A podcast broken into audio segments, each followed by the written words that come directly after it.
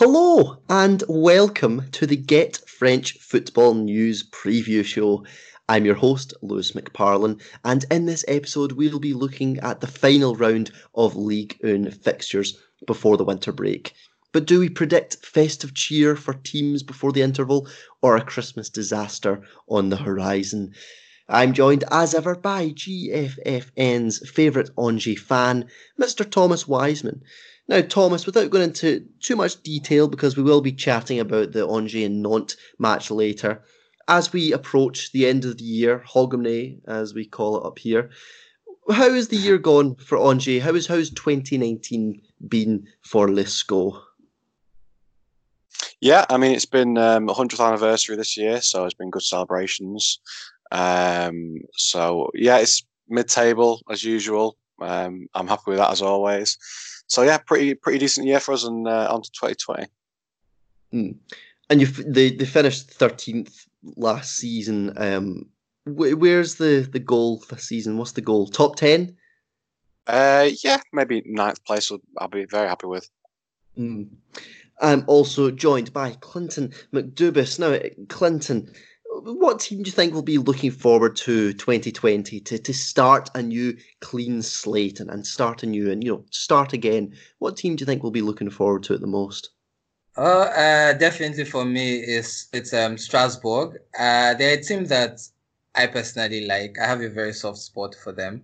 Um, I feel like they have like a really good team, a really strong team, and I don't think it has shown much this season so far. Um, they started pretty they started the season pretty early because they had to play those early um, Europa League ties and eventually they were out. And I, I think it was very hard for them to motivate themselves into the new season especially also as you know think the the entire thing took its toll on the team. But um, in the last few weeks I think they've been getting stronger and stronger and more solid.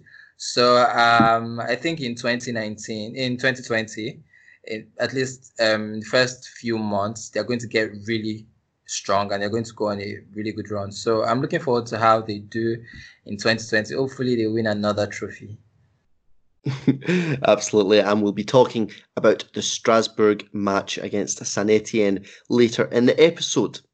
So uh, the Coupe de la Ligue match has just finished up about half an hour, 40 minutes before recording, and there were some standout results. Obviously, you know, you had your big hitters like PSG who stomped home to a 4-1 win over Ligue 2 Le Mans. But Thomas, what did any matches jump out to you, spring out to you because of any results or any goals? Uh, yeah, I think the uh, kind of cool was the um, the Amiens um, match against Rennes. They scored in the in the final minute, uh, well, in added time at least, and uh, it's interesting to see that their last cup game was against Angers, and they also scored a winning goal, winning goal in the um, final minutes of added time. So maybe, maybe they're lucky enough and might be able to continue a, a cup run. a little bit of a cup run, I know. Yeah, Thomas Monconduit uh, mm. Got the goal in ni- the 91st minute. I think he's kind of been out the team this season due to, to various issues. I think he had injury problem early on in the season. So that was great to see him come into the team and you know get a win against a very good Rennes side at the moment. Hopefully that could maybe you know my team at Amiens spur them on to a little bit of form to close off this season and start 2020. Clinton, did, did any games stand out to you? Uh yeah. Um I was really surprised that um, Brest won fairly easily, I guess. Um, 2-0 seems pretty comfortable, although um, I think Bordeaux really tested them. But it was a game that I thought would probably, you know, not be that, you know, straightforward. Ended 2-0 and um, Bordeaux are out. Uh, it was pretty disappointing for from mm. a Bordeaux perspective. But I think um, Brest are pretty good. And they didn't even start um, Gautier Larsonneur who who has been on fire. That's their goalkeeper. He has been on fire this past few weeks. And um, the you know the, the guy who replaced him, Donovan Leon, also um, had a great game and saved Donovan Leon. Oh my word! Yeah, six, yeah, saved six, six, six. Um, what do you call it? Six shots. So uh, it seems as though they are very, very, very strong in the goalkeeping department. Uh, but overall, it was good. Leon, he's only 27. Was he not at Angers Yeah, he was he was at Auxerre for a very long time. Yeah, Yeah. can't believe he's only twenty seven. So who's who's Brest's number one goalkeeper? I've not heard this guy. La- listen, listen, uh, I've not You heard. know I've it, not heard. that- I don't know most- anything about this guy. The most informed goalkeeper in Europe currently. Uh, I've not tell heard him. I have to Yeah. Uh, yeah, more informed than uh, Paul Bernardoni, isn't he, Lewis? Absolutely.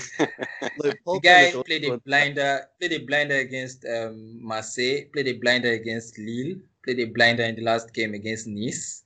Like he's, he's just been crazy, and he's saved 82 percent of the shots he's faced, and he's faced four shots per game at least. Four shots per game. That's like incredibly high. And I think he has the best XGA variance in Europe currently. Yeah, but Bernardoni's dealing with Florian Miguel and Pablo. Jeez, oh, he's got a much more difficult task. My God. no. No, no, no, no. No Can't No back way, away from no that. way. Bernardoni No. not on loan from Bordeaux? I think he's Look yeah, I think there's a second loan. I don't want to turn this into the, the Bernardoni show, but uh, yes, he's, he's bloody good at soccer. Um, What's your yeah, love I- for him though? Why I- do love him so much?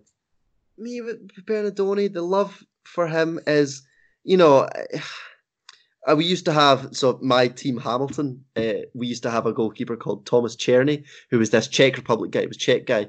Um, probably one of our. We've always had a really good knack of being awful defensively, but always have really good goalkeepers. Um, and Thomas Cherny was kind of that guy. Was incredible. Always saved penalties. He was insane at saving penalties. And before every match, he would always go and hug every player in the team and like kiss them on the cheek and just get really like we wouldn't do like a huddle or anything like that, but just always be extremely like passionate and, and close with all the players and things like that. Um and that's always made me have like a love for weird goalkeepers and just like mental goalkeepers. And Paul Bernardoni, he's like 22 he looks as if he's pushing 40. He looks like your weird uncle that, you know, he gets a bit close to at parties, at family parties and stuff. I just love him. He just looks so strange and he's 22. And I honestly think he's really good at football. I think he's a bloody good goalkeeper. It's all the things like that you don't think of. It's not just shot stopping, it's like organising your defence and all that jazz.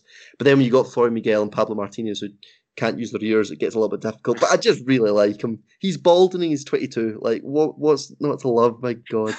He was extremely good at Nîmes last season, and probably a bit less this season. Nah, I, just, I just really, I just really like him.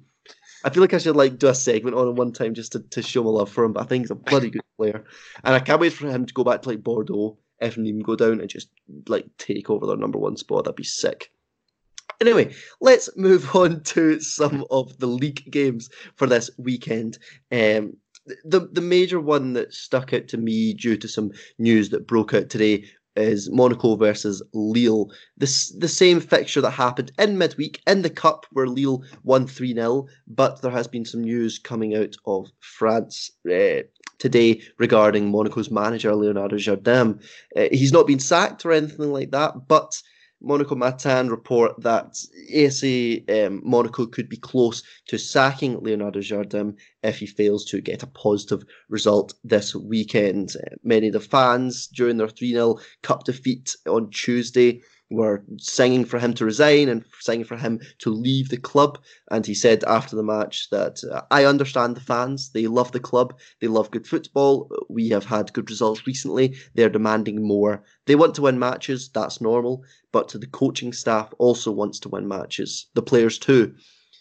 And you can see more of this news or at getfootballnewsfrance.com or you can see it at Get Football News's Twitter page at GFFN to see more about that as the story develops. But yes, Thomas, the situation at Monaco, it's getting pretty fraught. They lost 3 0 in midweek. How is this second spell at Monaco gone for Jardim? And do you think it's coming to the end of the road? It was always a, a it was always a peculiar appointment bringing him back. Um, I think he was just wait, he was kind of waiting for um, waiting in the wings when the um, disaster uh, class that Henry was presiding over uh, was happening, and um, he came back. I mean, I think they already paid him off, and then he came back on a on a brand new contract. um, and it's not been it's not been particularly great. I mean, he did there was some signs that were brought in over the winter, um, and they sort of boosted the squad a little bit, and it just helped them sort of get over the line. Um, but they were still need to remember they were still very close last season to, to going down.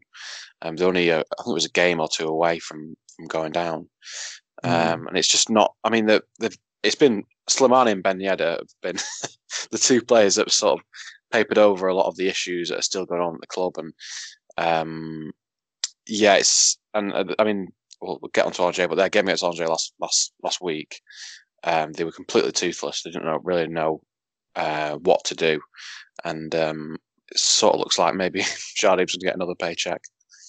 Hmm. Clinton, the, the situation at Monaco, like we said, is getting a bit difficult with Jardim. Maybe you know, but he, he's probably looking forward to that payoff. By the way, he's probably made so much money off of Monaco in the last couple seasons. Like, yeah, yeah, yeah. And I know and, uh, you know, th- there, there have been reports that he's very, very, very money oriented and very greedy. Yeah. yeah. getting money. So I, I figure that he's probably looking forward to getting sacked. It doesn't seem so bothered anyway. So um, I think it was a terrible decision anyway to bring him back after, you know, Henry. Monaco should have just gone in a different direction. They brought him back and then they offered him whatever deal they offered him. And now they have to pay him again. Crazy money really, you know, to let him go. But um, I think it's best for them to just do it because, in a way, I feel like that payout is probably why they've been stalling for for so long, you know, in sacking him. But I think they should just go ahead and do it and just get it over over with because it's it's getting to a stage where the club just feels so dead, so lifeless, you know, and um, it's just best for him to go. I think they should they should do it this weekend, regardless of if they win or not, because it seems like those wins that come when he's on the brink keep, you know, extending his stay on and on and on and on, and it's just so pointless at this point. So uh, I think they should fire him. I really yeah. Do. It seems that the situation is whenever uh, Jardim's job is like in trouble. Monaco play like like early 2010s Barcelona, uh, and then when they're doing absolutely fine, they look like early 2010s Angers. Um, wow. but uh, Clinton, so you, you agree? You think he deserves a lot of this, a lot of this criticism? Yeah, yeah, he it deserves. Um, he, some of his decisions are completely bizarre, and um, there was this um, thread, you know, on Twitter the other time about his relationship with his players, how he makes decisions, and all of that. And it was also um, sad to see, really. And of course, it's very obvious that there's a lot of truth to it because we see it a lot on the pitch. You see it with the selections, the random selections he makes sometimes, and all of that. So, um, I think you know he deserves criticism and he should probably just go. Just mm. needs to go. Well, and you, you said earlier that he was money orientated. I know he was linked with a move to China at, at some point. I think between yeah. like uh, after the the first sack or the sacking at Monaco, yeah. he's at, like between, my, yeah. my boy Jardim's a don. He's sitting there with his diamond necklaces, his gold rings, everything, and his twenty million pound mansion. He's making so much money. I just find that hilarious because he's such like an unassuming guy to look at. Uh, and he's just like so he's counting the dollars he's making numbers he absolutely knows uh, how to do it so Monaco at the moment in the league, you know, you could talk about how they've done this season. You could say, oh, you know, they've had a, a fiery attack at, at some times and, you know, a bit weak defensively at others. But uh, as the cliche goes, the table doesn't lie. They currently yeah. sit ninth, which isn't awful considering the their, you know, the, how they started the season, but it definitely doesn't look as if it's going to be getting much better. And like you said, Clinton, even before this match against Lille, another bad result would surely just be the, the, the, the nail in the coffin for him, surely. Yeah, it, it should be. I don't see any reason why they should persist with him beyond this weekend, really, especially if they lose or even draw. Because, I mean, um, it's almost January and they, they still don't look, you know, good. They are they are ninth on the table. They won only seven out of seventeen games, and of course the table is tight. But we can start. We are, we are already seeing that some teams are pulling away. like Marseille, like Lille, like Rennes. So um, if if they persist with you know him beyond this point, then they might be in for another relegation fight you know, later on. Mm. But but Thomas, could any other manager have done a, a better job in the situation that Monaco are in right now with you know so much issues up upstairs with the board and you know players just getting chucked at him that Jardim has to juggle with Onyekuru and Zagreb coming in, uh, Pavlovic around the corner, Ruben Aguilar, uh, Augustin, you know all these players that he has to juggle and keep happy. And we've heard that you know the relationship isn't the best with him and his players has it been a difficult you know how hard a, a, job is this for for anyone or including Jardim you know is is he being unfair or, are fans and the board being unfair to him in this situation mm, no not really um you don't think it, so maybe slightly but if you look at his his team selection he keeps playing Jemerson wherever it doesn't matter. I'll play him at right back. Yeah, play him at centre defensive mid. Brilliant. We'll do that. Um, it just doesn't make sense some of the decisions he's making. Uh, I understand that Monaco is is behind the scenes uh, as a club is a mess at the moment. I mean, you look at some of the the transfer deals they've made over the past year or so, and look at the ones they're linked with at the moment. It just boggles me what what what they're even doing with some of these. Mm. Um, going, it doesn't. I mean, uh, Bakayoko was a, a, a good um, signing back. Slimani and Ben Yedder have worked out well, but um, it just seems a little bit too erratic. All over um, the place, yeah. Yeah, yeah. But it's like, I understand, I do appreciate they are very good attackers, some of the best in the league. Good midfielders on their day, like Bakayoko and, and obviously Fabregas can put in a shift, and, and players like um, Gelson Martins and whatnot. But who who do you play at centre back, which is a great pairing? I like Maripan, yeah, but you know, Badiashile looked a bit like a Bob Scare at times, as much he is young. Glik isn't half the player he used to be. Jemerson, like you said, also doesn't really look like the player that won league a few years ago. Uh, you know, they're not they've not got that much cover at centre back, despite having a very big squad. Thomas, you know. Yeah, I think um, I what I've seen with Maripan. He looks the most stable out of um, all the three centre backs. I mean, Glik's looks improved um, from his dreadful form at the start of the season. Jemerson, I don't really, I wouldn't, wouldn't trust Badiashile, even though he is very young. He's he, he is a talented player. Um, it's a difficult one, really, and I'm not convinced by Gil Diaz as a as a, a wing back, to be honest, um, or Gelson Martins as a as a wing back. Although he has, he has done okay, but it just seems a a mess at the moment. Mm, you know, the main thing about Badiashile, I feel he's great physically and what he's he, you know he's good in the tackle. He's a big lad, but positionally he is quite weak. A lot of mm-hmm. the time, he crosses into the box. Yeah, he'll be great if it's a one-on-one situation, marking you. That's fine. But if he was going up against a striker like Ben Yedder, who just knows the game, he, he's, yeah, he's, he's played it for so long now. He's 29. He's in his prime. A, a nifty player like that, he just gets lost. The guy fades the to the front post, goes at the back post he just gets lost in those well, situations. I, I, I, think that, um, to be fair, I think that, uh, I mean, obviously, Badiashile is young. Um, that's the point of having a more experienced head beside him. Yeah, you know, yeah, he's not like direct and lead. Yeah, but he's not getting that really, and that's that's part of what is missing. Because I mean, if you if you have if you're a, a young centre back and you have a very um, experienced head beside you, eh, look at Saliba for instance he has that and it helps him or it has helped him so far. And all of that, it matters a lot. And I, I think that um, Monaco are not making good use of that currently. Which is mm. why they look so horrible. Yeah, I know, I know, I know, I know. I know. James for right back. Ooh. Um, so Monaco will be playing Lille this weekend. Uh, like we said, Lille's last match was a pretty confident 3 0 drubbing of Monaco in the Cup. Thomas, do you think it'll just be a, a, another whitewash in, in this match? It won't be too much of a different situation. Lille are starting to, to hit some form. Monaco have got pressure pinning down on them. Do you think it will just be a, a pretty simple result for Lille? They, they, should be going into this match pretty confident, yeah?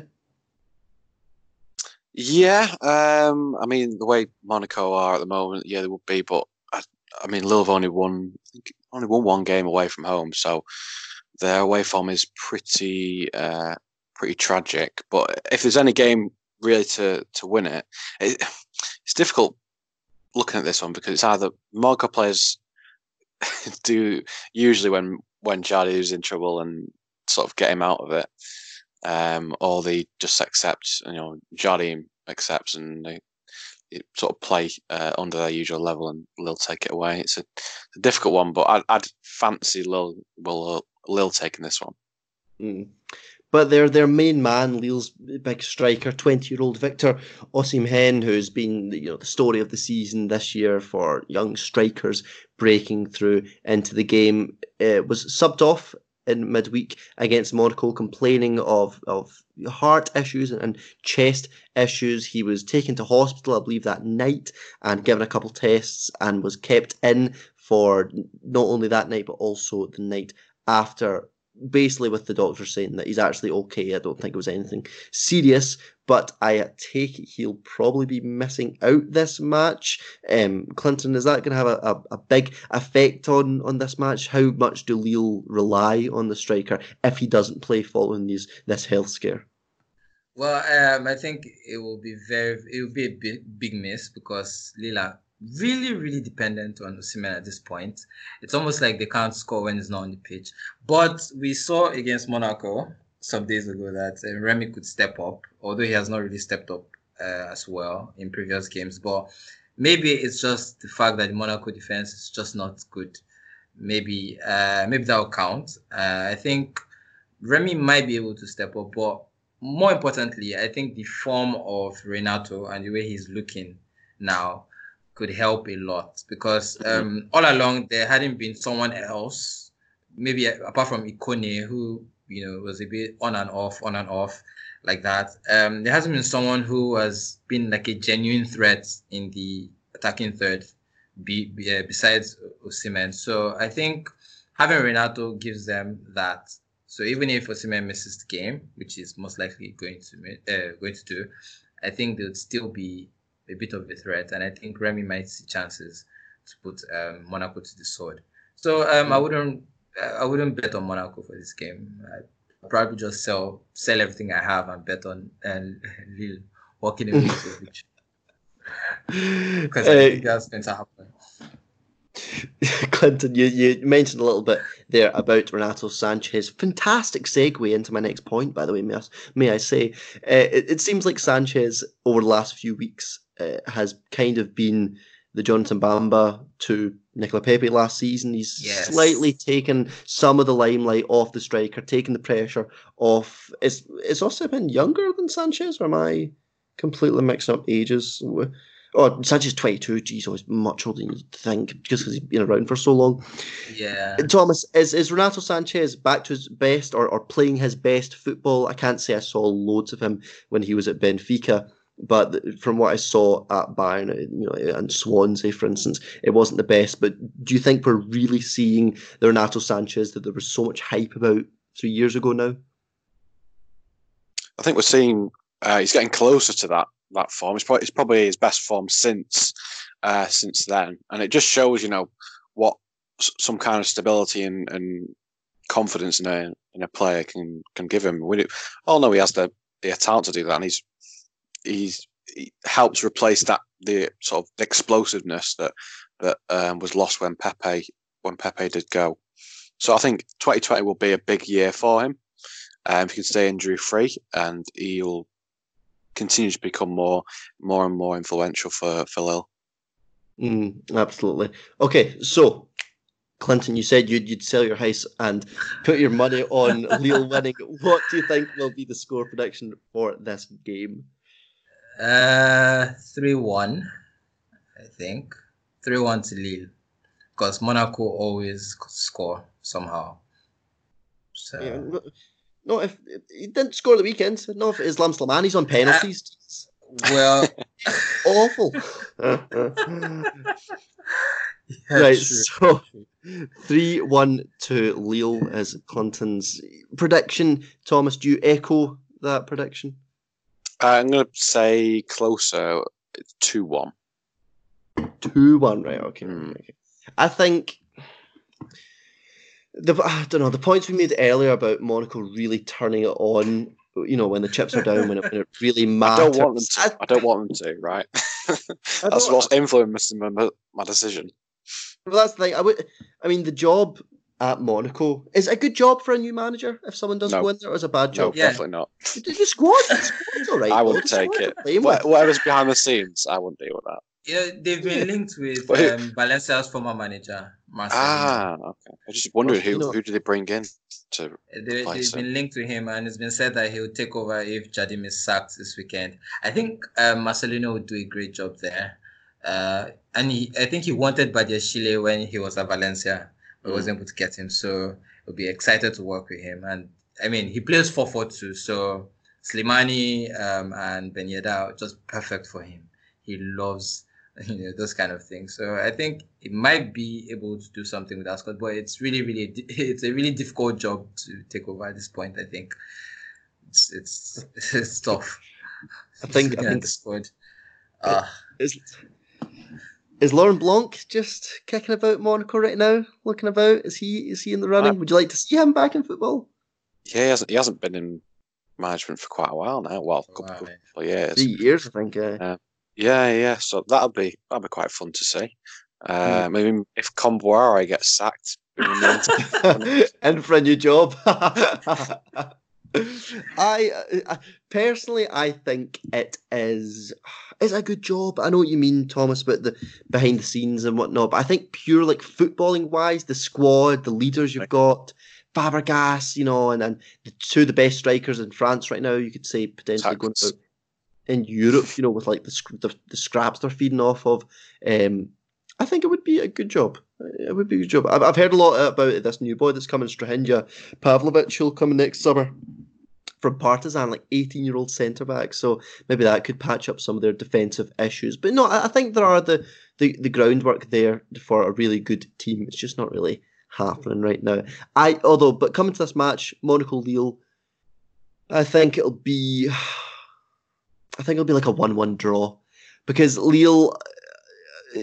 Lille need a break. You know they've they've been quite on it recently. It's been quite a dramatic time for them with the with the Champions League mm-hmm. and getting back into form, getting out of form, and all that. I think they just need a winter break to really calm down again. And I don't think their young squad is up to it to go and replicate the great performance they put on on Tuesday. So yeah, I'm going to say one-one draw. Actually, I'll I'll go for a little bit of a curveball on this one. Uh, the second match we're going to talk about here is Nantes v Angers, Derby de l'Ouest, uh, one, one of the big matches in the west of France. And it's been a tight fixture in recent years with two draws and a 1 0 win for Angers in the last three encounters. You know, Angers aren't in the best form right now, but they did draw against Monaco last week, Thomas. How do they go, how do they look going into this match? Um, I mean, we haven't had the cup game, um, which always helps. So some nice preparation. Um, Monaco game was. Um, I mean, I'm glad not a lot of people probably watched it because it was was quite boring. But um, I mean, Andre just completely shut out Monaco, and I'm, I was impressed by both.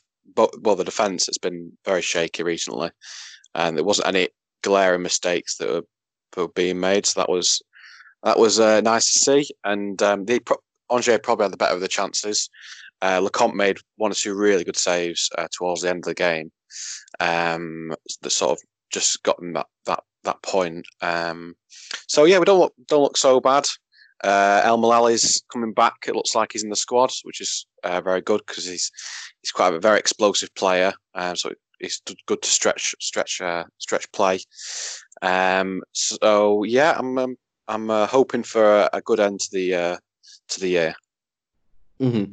So you, you said you know they haven't been going in, in, the best of form recently. They did play well against Monaco though, good defensive uh, performance. Monaco only had three shots in the box all match, whereas Angers had one, two, three, four, five, six, seven, eight shots in the box. Uh, most of them coming in the last few minutes. I know Stéphane Bahoken had a good chance, and um, Fulgini had some chances earlier in the match. But you know it was a bit more of an encouraging performance from Angers do you think a, a, a, big derby match is the type of game? You know, I hate cliches, man. Like, oh, form goes out the window and all this stuff. But do you think that is just like just the match that Moulin will be looking forward to to just go and absolutely stick it into Nantes and, finish on a high? Because you know the Canaries are sitting above them currently in the table, but do you think that's the perfect opportunity to just you know end end the year on a high? Because it probably has been. I don't know who it's been a better year for, not or Um, performance wise. Probably just with the with the, the rise that Angers have had recent years, probably a little bit better for Angers. But uh, yeah, do you think it's a good opportunity to, to really just you know finish on a high? Yeah, yeah, I think definitely. I mean, there was great celebrations because the last home game against Monaco. Great celebrations for the hundredth anniversary. Um, those great banners. So it will be uh, a really great end to the the hundredth anniversary year to uh, win in the in the derby away at Nantes, which I don't think we've done for a, a very long time. Mm, yeah, it's usually a like I said, it has been a tight fixture, yeah. but Nantes yeah. have usually just had the mm-hmm. kind of had the stranglehold um, uh, over the last few years. Nantes, if they win, they could go third, but if Angers win, they could go sixth what's the bigger motivator for, for each team, Clinton? You know, is is that motivation that you know Nantes could go from from I think they're fifth at the moment up to third, or Angers who could climb from tenth up to sixth? What, what's the bigger motivation? Uh, well, um, I can't really say to be honest. I think um, they just want to end, uh, end the, the year on a high. I think that's that's the the best motivation for both teams. Everyone wants to go into Christmas feeling like, yeah, we won the last game of the year and all of that. So um, I don't think, of course, um, it's very exciting thinking of, oh, go second or third or something. Go third with a win from the Nantes angle. But at the same time, I don't think that's really where the motivation will come from. I think it would be more about finishing the year on a high and going to um, the Christmas break with you know a solid win. Because you know when you lose the last game of the year and you have to wait two, three, four weeks you know, to to make up for that, it's mm. usually a very agonizing wait. So they would want to. But I, I, I do think this game is going to um, see a complete lack of goals. Angers don't score away from home. Like they almost never. they They're not allowed to. Goals. They scored just five goals really, and Nantes do not concede and they do not they do not score really. So they always mess up at the last. You know, when they get to the final third, they just and um the person the corporate Moses the Nigerian, my Nigerian um, compatriot. Is I don't know what happens to him. It's like he gets there, he has done everything right, and he gets to that final third, and then he runs out of ideas, or something awkward happens. He has an mm. awkward fall, or he miskicks, or something. It just keeps happening. So um, I think it's going to be a low scoring game. At, at best, we're probably going to see a 1 0 win for somebody. I'm not sure mm. yeah, Nantes have been a bit better defensively recently. I know they had um, Pallois Girotto out. I think they were both suspended a few weeks ago, and their form kind of dropped off as a result. They had a, a couple bad results against Saint Etienne and, and, and Bordeaux, Monaco, and Metz, but they seem as if they're back onto their game a little bit better. And of course, they'll have Christian Gourcuff at the helm for this game, an experienced manager. Clinton, do you think he's the best man? You know, do you think he's the best man to have in the stands in the dugout for this game? An experienced manager who knows that, you know, ending the year in a high is the best thing you can do for the club and for the fans. You don't want to go over Christmas and it's looming over you the whole time. Geez, oh, mind we yeah. lost, mind we lost, mind that. Yeah, especially at home, it's it's. I think it counts though, yeah. But um, at the same time, um, just tonight they lost against Strasbourg at home one mm. year in the La League. So I think they are very very vulnerable to those kind of losses where mm. they just they play well for the most part and probably just concede some weird goal or something yeah. and then they lose. So I don't know. I'm not going to personally. I think this game ends goalless. Personally, I think. Oh really? Yeah, I think I, have said that it end one 0 and I've also said that it end zero zero. So I'm not sure which to go with. I think okay, one 0 one 0 Um, to, to someone. We'll we'll come to your prediction at, at, the end. To someone, to one team.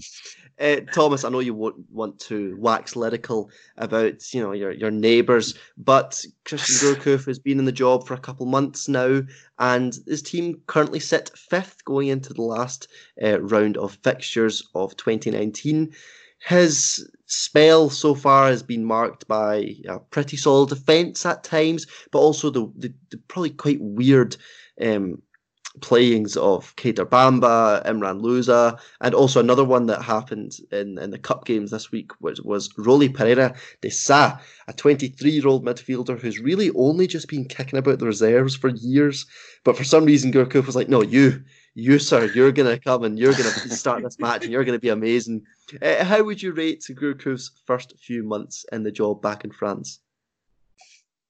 Um, I mean, it's been like a, a Gourcuff time of it. Um, he's, I mean, he's he's done well. He's strengthened that defence. Um, attacks a little bit dysfunctional at times, um, but I, I mean, they uh, yeah, they're, they're doing all right. Not too bad. Um, not not too bad time of it. Uh, nothing really exciting. Um, Ludovic Blas is coming into some form, perhaps, which is pretty good to see because all he needs is some consistent game time, really. Um, and we all know he's a very talented player, so that's interesting. Um, and obviously, Louza's been, been playing well as well.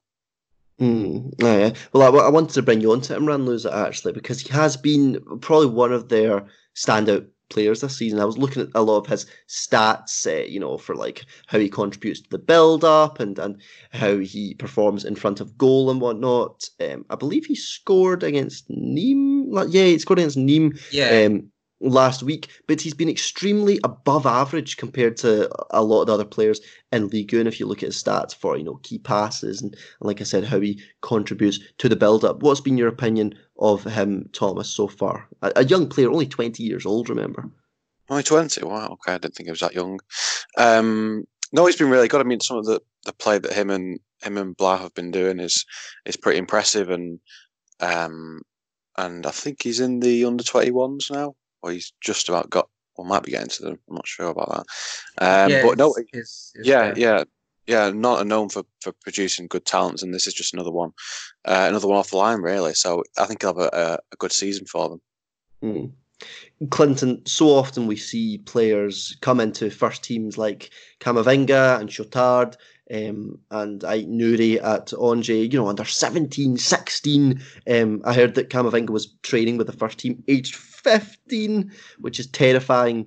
Louza's a mm-hmm. little bit older, you know, he's 20 years old, but do you think that, you know, you got to remember that some players do just sprout a little bit a little bit later. Do you think it's unfair on some of these players like Louza to think, oh, he's 20 years old now and only just making his debut, that he's not going to be as good as the other players? You know, what's been your opinions of Loser so far? Do you think he does have the potential to really go far in France, remembering that he does play for a very defensive Nantes side? Yeah, absolutely. Um, I think he has great potential. I think he has done very well so far. Um, he's he's been pretty involved in everything they do, their build up and everything, like you said earlier. And um, I think he's he's giving the kind of consistency that um, we we we knew Rongier for, um, Valentin Rongier, and he's just kind of stepped into that that same um, role, and he's doing you know pretty well. He's pretty consistent, and he's he's always at the heart of you know everything good that they do. So I think um, based on what I've seen so far of him, uh, I think he's going to be pretty um, in demand in about a year or less. Mm. I think so. I think he's going to be the hype is going to be huge on him very soon. the hype's going to be huge. Sauce, yeah. God. Um, one th- one thing I've noticed about Louza is he doesn't seem to have one like position that he's that, he, that he's set on. He's one of these guys, a bit of a old style utility player who's happy to play just wherever as long as he as long as he gets a game. He started off this season further up the field at winger, playing you know sometimes as a ten, but now he's a bit more of a defensive midfielder. I mean, against Paris Saint Germain uh, a couple of weeks ago when they lost 2 0. He made eight tackles. He won eight tackles, which is insane. And, you yeah. know, he's, he's good for. He's good with that defensive side of the play, despite playing, I believe, a lot of his youth as a bit more of an attacking player. That's just so good to see for, for a young player coming through, isn't it, Clinton? Because sometimes yeah. they be, you know, one trick ponies and they're just good at dribbling or they're just good at tackling. You know, he shows that he does have a, a, a lot of variety to his game. Yeah, I think when a player is young, around this age, um, I think it's best to be able to learn as many things as you know one possibly can before you know focusing on being a master at something. I think it's always best for young players to be able to slot into different roles and you know mm-hmm. learn things. That's one reason why, for instance, I don't want Kylian Mbappe to play as a pure nine yet because I feel like at his uh, uh, at his age, he should probably still be honing all the parts of his game, every every single part of his game. The same thing applies to Louza. I think that um, this day that needs he needs to be able to learn to do so many things. So sometime in future, when he now becomes a master at something, he'll still have those extra things that you can always pull out of a hat. You understand? So um, I think it's it's it's a good thing that he's able to do that. And I think he should continue. I don't want him to specialize just yet. Yeah, I have to say, like, it has been probably one of the best decisions that um, Gourcuff has made at the club is just making him such a pivotal part of the first team because I don't think he was extremely involved before this. I think he made his debut this season, or at least in the league. Um, he made his debut last season, but I think he just played that one game uh, mm-hmm. against uh, Strasbourg. It was towards the end of the season anyway. So yeah. I think um, the departure of um, opened up, you know, the way for him. And of course, um, usually with young players, that's how it happens. Sometimes someone, the person whose shadow you're behind, just leaves, and then everyone just opens up for you, and you take your opportunity, and then you stay. So it's great. Well, it's, it's great to see he's from Nantes. He's been at the club since he was seven years old, uh, which is insane, and now really getting the opportunity. And I have to say, you know, uh, like I said, a lot of the players that are hyped up right now. Oh, I can't think of this guy. He's 17, he's 12 years old. Dude, this guy's seven years old. He's playing right back for Angers. What? like, this, the good thing about Louza is he's got a little, it's good for Nantes. I mean, he's a little bit older so that guys that probably don't watch him week in week out don't really overreact. Um, like Camavinga, let's be honest, hasn't been has had bad games, but because he's 16 years old at the time or 17 years old, people freak out and start like, oh, you know, look at this guy though. Um, whereas Louza, 20 years old, he's he's had a bit more time to, to just bide his time and turn into a good player. I, I just basically I really like the look of him that, that he's coming through. And I think he's going to be a, a core part of Nantes, but probably some other team uh, in the next few years. But let's get your score predictions for this one, gentlemen. Clinton, I'll start with you. You said it. You thought it was going to be a drab one 0 or a nil nil. Which way do you see this game going? Okay, I think Angers win one 0 I know someone would be happy to hear that. Thomas? Uh, I mean, it's always a tricky one because the, the I think it was one of the highlights of the year uh, for Angers was was the win at home against Nantes in the derby, where Fulgini scored the winning goal in added time, and uh, everybody went absolutely mental because I think I don't I think it was the f- first time Angers had beaten Nantes in the in Ligue 1 for decades. And I, I don't think we've ever beat. Well, I've never, never seen us beat them at at, at Nantes from away from home. Um, so, oh, right, I'm gonna go with a a one-all draw. That's very very uh, surprising. Because I've, I've, two, I've, two goals will be scored in this game. Two. uh, Two goals. Thomas, you got to be more yeah, confident. You never know. Yes. I'm not. I'm not. I'm not that confident. Okay, so let me see. When was the last time Angers won away? Okay, so my my sources tell me that they won a friendly match in 2014 away to Nantes. You know, you got slim pickings, slim pickings. Ah, here we go. 2009. Oh, almost 10 years ago. Like to the day it'll be. Two seconds. This is insane. League there, yeah. Uh, okay, wow, how insane is this? I. Okay, two one. Yeah, I'm going two one. That's insane. So, so, so, so, 2009 League Two, Nantes at home, Angers away, the 22nd of December. This game oh is word. going to be okay 2019, the 21st of December. Just give me that. I know it's a day, but shut up. You know, give me it. Um, Nantes home, Angers away. Oh, it's, it's written. It's written. It's two one to Angers. Yeah, yeah, it's good oh, to happen. Modeste for Angers. Is that Anthony Modeste? Yeah, yeah, yeah. Oh, Anthony Modeste. He plays in Germany now, I think. Um, scored twice in this match, and and also, let me see. This is insane. I didn't realize this was um such like like such close. Ibrahim Tal scored, opened the scoring for Nantes. He last was seen playing in um, Switzerland, I feel. Oh, he played in Scotland for Hearts. Jeez, oh, there's a name. Um, wow, that's insane. Okay, now you, Thomas, you got to back it. You got to be like, nah, two one, two one. Yep. that's insane. Okay, I'm backing it as well. So the last competitive win was 2009, almost 10 years ago to the day. That's insane. Uh, yeah, I've got a back on you as well. Actually, I'm going to say like 2 1 as well, just because the story's forming. Clinton, sorry, I'm going to have to disagree with you. Uh, yeah, the yeah. last the last match we're going to cover in this episode is Strasbourg against Saint Etienne. So Strasbourg, they're probably you could say a, a team on the up at the moment. They've had some favourable results over the last few weeks, and it looks as if they're really starting to just settle down after all the hullabaloo of the Europa League and how that affected their season. They're now up to 14th. They're only three points off sixth. And Thomas, did you think this was always going to be the case, just with the quality of manager and quality of player they have at their disposal? Disposal.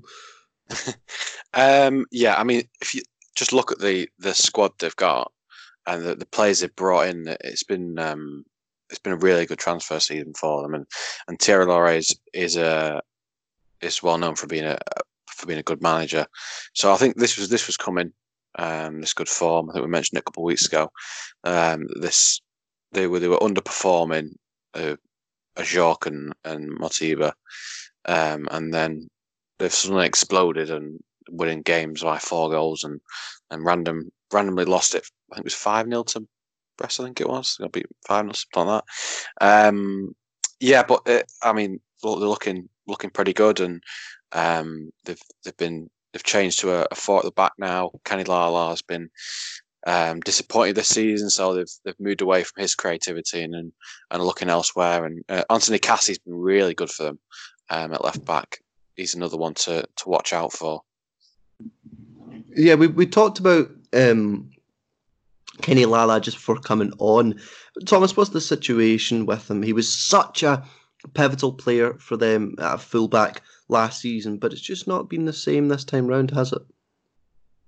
No, I think the, it was. Um, I think I think it was nine assists last season, five goals, and yeah. there was that feeling. There was, I mean, there's even talk that he would. Deschamps was looking at him to get in, in the in the national team, which after a season like that you can't really um, dispute. Um, so every, I mean, everybody thought there'd be somebody coming in for him. I mean, even though he's he was I think 27 at that point, 28.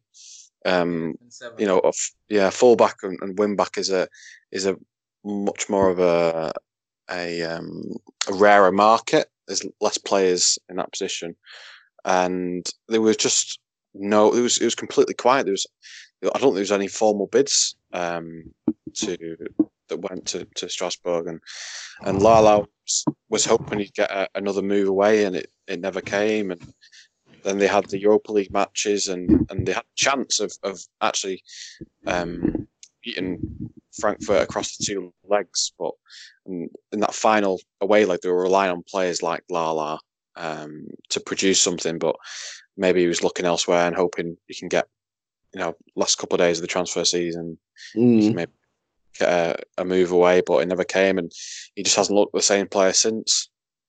Mm. Clinton, do you think Lala can get back to his best either at Strasbourg or at another club? Uh, I think he can. Um, probably, you know, by the time mid, by the time it's mid January and there's still no interest, he'll probably realize that okay, he needs to just get on you know his his game and just play what he knows. So um, I think slowly though, slowly as Strasbourg get back into form, he's also going to get into form as well, and he's going to end the season strong. I guess I understand that he's been probably disappointed by the way the summer went. Uh, pro- should probably fire his agent for that because I mean I don't know how you get five goals, nine assists from you know a wing back, full back row, and get no interest, no beats, nothing whatsoever. It's terrible. But um overall, I think he's going to get back into form though pretty soon. I'm a big fan of the guy. I, I really like the guy. I rep him a lot. So uh, hopefully, I'm looking forward to you know seeing the Lala we saw last season. I think mm. he could. Clinton, do you want them to stay in Ligue 1? Yeah, yeah. I don't want him to you know leave the league. I, I never want any League 1 player to leave the league. Honestly, never. Mm. I, I, I, like I like when um, a player at least if a player is moving, he's going from you know maybe a mid-table team to a top six team or something like that. I feel like the top League 1 teams should be looking at the best players in the you know teams that are mid-table or bottom bottom of table and picking out you know the better players. I don't know why Pedro Rebocho went to Turkey. He could have done a lot, you know, in many different um, Ligue 1 sides. So if Lala is going to leave Strasbourg, I, I want him to be at uh, you know a club closer to the top of the table, but not outside. Because in the end, most times when these players leave, these players that don't get enough interest, when they do leave, they, they go to clubs that are probably even a downgrade from the clubs they're leaving. Uh, and I, I really don't see the point of that. So um, if Lala is going to leave, I think he should stay in Ligue 1, probably join a team, you know, closer to the top of the table. Maybe even Monaco, for instance. uh, another individual at Strasbourg at the moment who, you know, he's he's he's definitely been a pivotal player for them, um, but was probably a victim of Strasbourg's failing early on in the season. Is Ludovic Ajorque it's standing at over 200 centimeters? Is he still uh, 197? My sources are telling me, but I've, he's pretty tall. I would I would argue that he's pushing 200.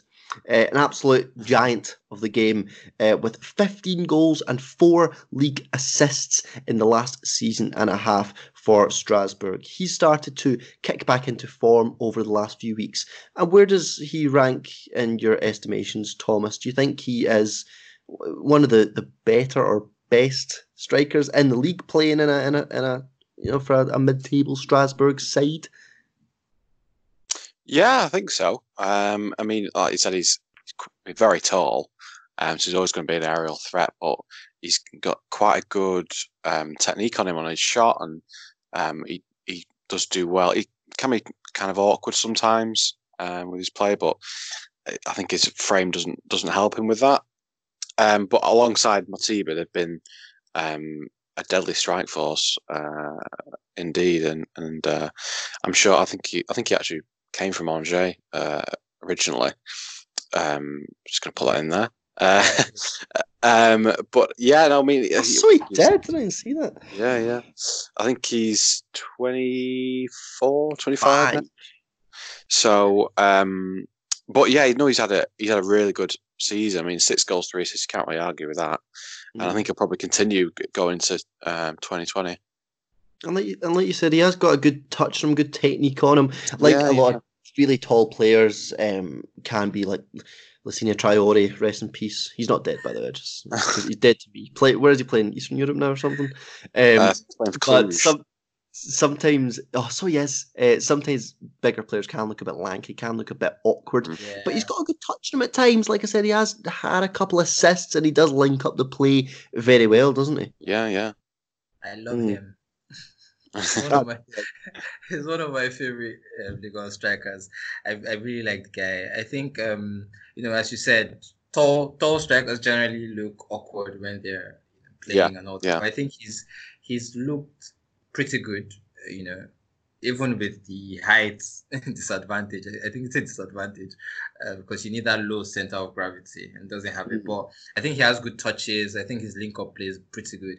And you know what? I think if Olivier Giroud does not make it to the Euros because of his club situation, I think he's yeah. I think he's he has an outside chance of doing really? it because he's like a similar profile. I don't know. I'm going to start. I'm going to start the campaign. I'm going to start the campaign. I'm going to do it. I just feel like I mean, someone should just look at him. Just look at him. He's he's similar to Giroud. You don't need him for the goals after all. You just need him for the extra yes. that he brings. Huh? You should you should get on somehow. But I mean, it's going to be hard. Side like a really long shot, but I'll keep the faith. Get the shots on the phone. Um, yeah, no, I have to say I always respect players that come up from League Two and make a name for themselves. Um, yeah, that's such a difficult task. Coming up from coming up from any like second top league in a top five league is such a difficult task because the step up is insane. You go from playing against really poor teams, you know, varying qualities. Like for instance, look at Paris last season in League Two. They were they were top four or five. Now they're second from bottom. Like the, the varying quality in that league is insane, and then just come and really make yourself a player in League One. I just find it. I always find that extremely respe- respectable, and that's yeah. one of the good things about Angers Thomas is they always seem to find the best players from League Two to come and just make a name for themselves, Pierre Elijah and whatnot for this season. Um, Strasbourg will be hosting Saint Etienne. Saint Etienne. It's it's not. Oh, a sorry situation, isn't it? It's starting to see as if like the Claude Puel buzz is fading away now. You know, they they have had some comically bad performances, like their three one defeat to Reims, who don't score and they scored thrice. Um, 4 0 defeat to, to PSG, although they weren't helped by the red card, of course. Defeat to, to Rennes, crashing out of the Europa League. Um, just you don't see where it's going to get better for them, do you? Do you, Thomas? It's just I mean, I know they won in the Coupe de la Ligue, but you know, some poor matches in, in the last few weeks, and now travelling to Strasbourg. It's is it a case of duck and cover at Saint Etienne at the moment?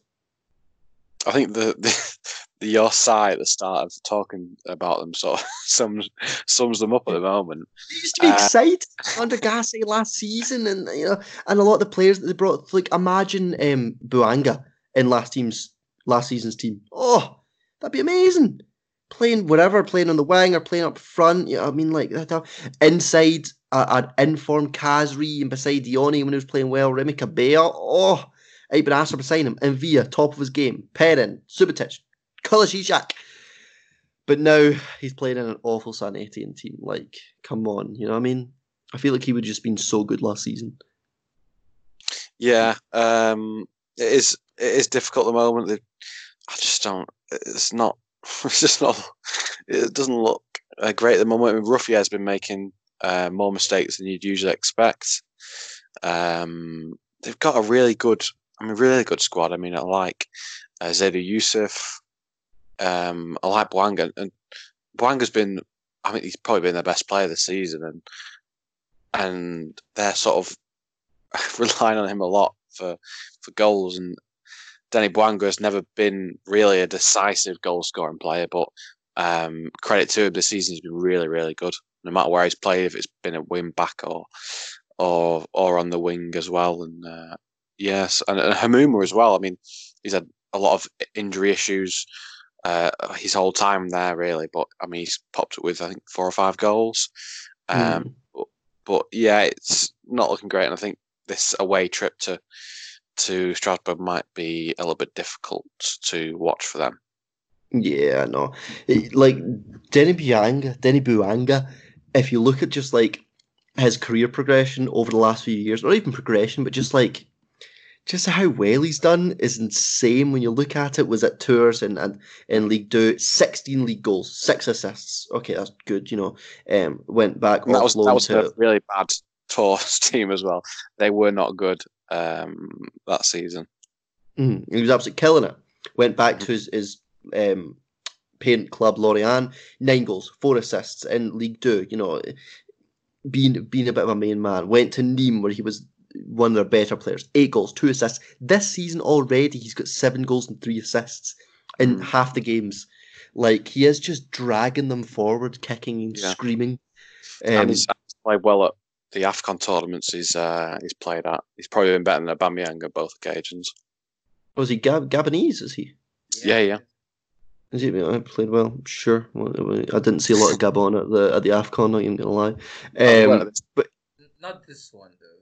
The last last two they were, yeah. last one. Sorry, I'll I'll check my history books for next time, and I'll, I'll be a bit more informed uh, informed on his international career. Um, yeah, I, I just feel it's a bit of a shame that he's come to San Etienne in this in this time when he's playing so badly. But probably for him, he's going to get a sick move at the end of this. You know, if, if San Etienne Yeah. don't improve and people are like, "Oh, geez, this kid's doing well," I don't see why he couldn't go to like like Marseille or Lyon or, or go to England or, or, or Spain or something like that. Like he just is a tricky player who who unlike a lot of these dribblers can score, has a good eye for a goal, has an end product, you know. Yeah. Um Clinton, Could have scored a talk to me. hat-trick- Could have scored a hat trick against um, PSG actually. Like he, he actually had some really good chances that could have Hmm. ended up as goals. But I want I want to say this. Uh, at start of the season, I made seven bold predictions for the season. I'm very proud of. I'm very proud of just two so far. But I made seven. I said Saint Etienne will get the CL spot. I don't see how that is happening. I said uh, Remy Oudin will score 15 plus goals. Yeah, that's not happening. But I said, I said, I said Toulouse would stop being boring, and that is kind of happening because their games are seeing a lot of goals. So I'm going to give myself that. I find it I- hilarious getting pummeled. Yeah. yeah, and I think um, I also said um, Bouanga scored 10 plus goals, and it sounded crazy at them, I think. And now it's looking very likely. I mean, they've scored seven already, and before you know, he would have hit um, double figures. But overall, I think he's been very good. Like he's played multiple positions, and every single time he looks like Saint biggest threat. You know, Yeah. going forward Definitely. it's just so it's he's a, a handful and i think before now his problem was you know his on and off performances it was a bit inconsistent but he's Yeah. shown a lot more consistency now at saint etienne and i think by the end of the season might have something like 15 goals or something 15 goals 7 assists or something and we'll hmm. probably get a move to you know a team like marseille Meanwhile, um, that brings me back to Lala. I think Marseille would be a great, you know, place to go for someone like Lala because they their fullback positions are absolute poverty. So someone like Lala would be a huge upgrade, even when he's off form. So yeah, Absolutely. overall, Bouanga's had a great season so far. Yeah. So, do we think Bouanga will get on the score sheet in this match? Strasbourg, they're hosting of Saint Etienne. Clinton, what's your score prediction for this one? Hmm. Well, uh, the Oracle tells me that Strasbourg win this 3 1. The Oracle. It's got, it's got to be Strasbourg. Ajorque brace if he plays. Because he didn't play tonight. I don't know if he's injured or something, but he scored. Or rested. Ajorque scored, um, I think, four, scored four goals. He has four goals, three assists or something in the last six games. So he's like really on fire. I think um, he will score a brace in this game. 3-1. Like this. 3 1. Okay, that's, Yeah. that's another 3 1. Uh, Thomas, Saint Etienne, Strasbourg, what do you think? I had three one. Um, so I'm gonna go. Oh, let's go four one. Why not? Ah, nice. Nice. Absolutely slapping them. I- Absolutely Slapping slapping them. Ajorque, Sorry, hat-trick, right? yeah, Jacques Patrick. Yeah. It's, it's got to be. I'm just San waiting for Etienne that won the last match. Uh, yeah, but they're not. They don't look so good. Before that, they lost their last three games, so, uh, including letting Reims score three goals. That's like a, a huge a huge deal because Reims don't score goals. They either play 1-0 or 0-0. They scored three. so um, Yeah. yeah, Saint Etienne don't look good right now. I think they're missing Saliba a lot, and it's really affecting them in defense. So three one for me, four one for. Like, uh, I think Strasbourg will win, but they're just really weird. Like, they can put four past Strasbourg, eh, four past Amiens, four past Nîmes, four past And Toulouse, five to Brest. zero past Brest. What's going on? They considered five goals. Larson, like, no. Such a, uh, Larson. yeah, yeah, yeah. true, true, true. Good. Gautier is really good, so it's understandable. I mean, I'm I am going to back a Strasbourg win, but like I don't think it's going to be pretty because I think Saint Etienne will not want to finish on a low. And after they won in midweek, you know, there might be a bit more of a bit of fire in their belly, as you might say. Um, I, I just think it'll still be a Strasbourg win, though. Not as many goals as you two have said, because they have just scored two in their last two games. Like, I know they were both away where they're not amazing, but uh, yeah, I'm going to go like 2 1. 2 1 Strasbourg. I think they're not good enough defensively to keep Saint Etienne out. Um, you know, Bordeaux had their chances and, and none aren't great going forward. So, you know, that, that's that situation. But I do back Strasbourg for this one. Yeah, I'm going to say 2 1. I don't think it'll be 3 1 or 4 1 or anything like that. Jeez, I don't know where you got that from. Um, but yeah, I'm, I'm still going to back Thierry Henry's side to, to finish on a, on a bit of a high 2 1 win that would send them further up the table. I think Strasbourg are going to give a really good 2020. Um, I think they're just going to kick on in the second half of the season, really kind of push top top eight or something like that. I think they're a good enough team. Uh, but that wraps us up, wraps up this episode. Thank you so much for listening. If you want to get more information on all your things, French and football and news and www. You can find it at getfootballnewsfrance.com and find us on Twitter at GFFN for lots of information and news about the French game that we so love in English. It's, it's the best place to go, definitely. I've been Lewis McParlin. I've been joined by Bang, Clinton McDubis, Bang, Thomas Wiseman and I don't believe we'll be seeing each other until the new year. So, gentlemen, to everyone listening, uh, Bon année, Happy Hogmanay, uh, Merry Christmas, Hanukkah, all that stuff, whatever you celebrate, have a good end of December, basically, coming into January, and we'll see you next time for the first round of Ligue 1 fixtures coming into 2020. Have a happy new year, happy Christmas, all that jazz, and we'll see you when we see you.